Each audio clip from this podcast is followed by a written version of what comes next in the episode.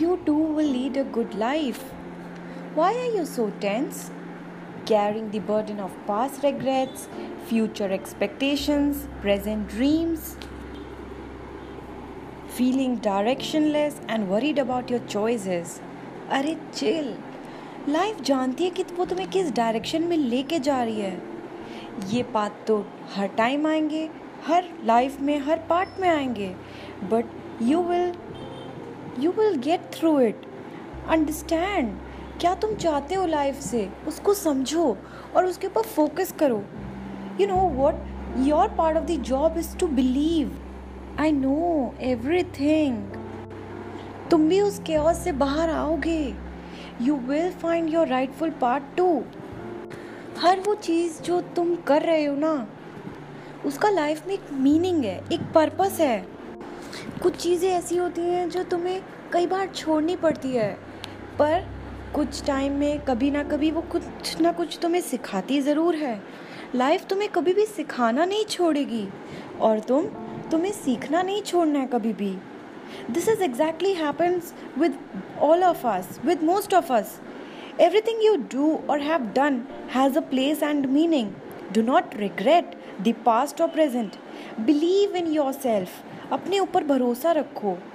Both, इन दोनों के पास potential है कि तुम्हें एक अच्छा future grant कर पाएंगे।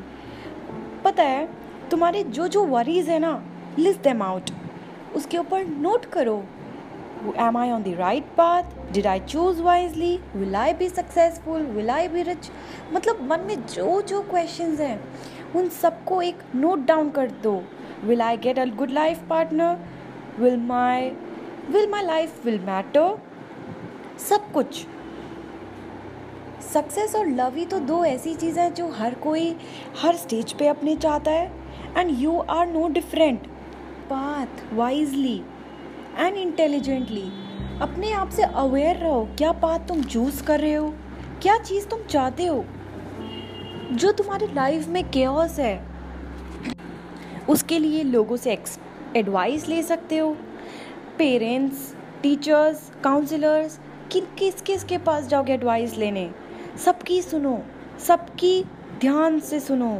किसी को इग्नोर करो, किसी को अब्जॉर्व करो और जो इम्पोर्टेंट है उसको अपनी फाइल मतलब अपने माइंड में सेटअप कर लो। उसके बारे में सोचो, अकेले बैठो, चीज़ों को ऑब्जर्व करो, उनसे लर्न करो। ऑब्जर्व करो, लर्न करो जो सक्सेसफुल पीपल अपने आइडियाज़ शेयर करते हैं। देयर इज़ नो राइट और wrong way of living life. जितना हम लोग अपने दिमाग में अपनी लाइफ को एक मॉन्स्टर की तरह समझते हैं ना, उतनी बड़ी भी उतनी खतरनाक भी नहीं है हमारी life. So what should you be doing? Understand yourself and your triggers. What is that really floats your boat? Want to be a teacher, chartered accountant, scientist, engineer? What? ये सोचो कि क्या वो चीज़ है जो तुम्हें ग्लो, एक शाइन, एक हैप्पीनेस देगी, एक सेंस ऑफ वेल बीइंग होगा। अपने आप को उस डायरेक्शन में देखो। वो तुम्हारा फ्यूचर का हिंट्स देंगी तुम्हें। तुम्हारा क्या ऑक्यूपेशन है उसका हिंट देगी तुम्हें। Can you build a life about it. अपने इंस्टिंक्ट को सुनो, अपने मन की आवाज़ को सुनो। मन की आवाज़ को स्ट्रॉन्ग बनाओ। कैसे बना सकते हो? मेडिटेट करो, फ्री टाइम है ना, मेडिटेशन करो, सोचो अपने बारे में, अपने आप से बात करो। Sometimes you need expert advice too. अपने डे को कंपार्टमेंटलाइज करो, उसके ऊपर स्टिक हो जाओ। और इस सब जब तुम स्टिक हो जाओगे ना, उससे तुम्हारा स्ट्रेस भी कम होगा। अपने आप के लिए टाइम निकालो, प्लान करो और उस पर एक्चुअली वर्क करो। कुछ टाइम एक्सरसाइज के लिए निकालो, अपने आप की सेल्फ ग्रूमिंग के लिए निकालो। कुछ टाइम सोचने के बारे में भी निकालो, वरी भी करो, बट उस पर घुस मत जाओ वरी करने में। कुछ टाइम पे अपने दिमाग को शांत भी रखो, तुम्हारे माइंड को एकदम काम रखो, वेकेंट रखो। Such movements are enriching.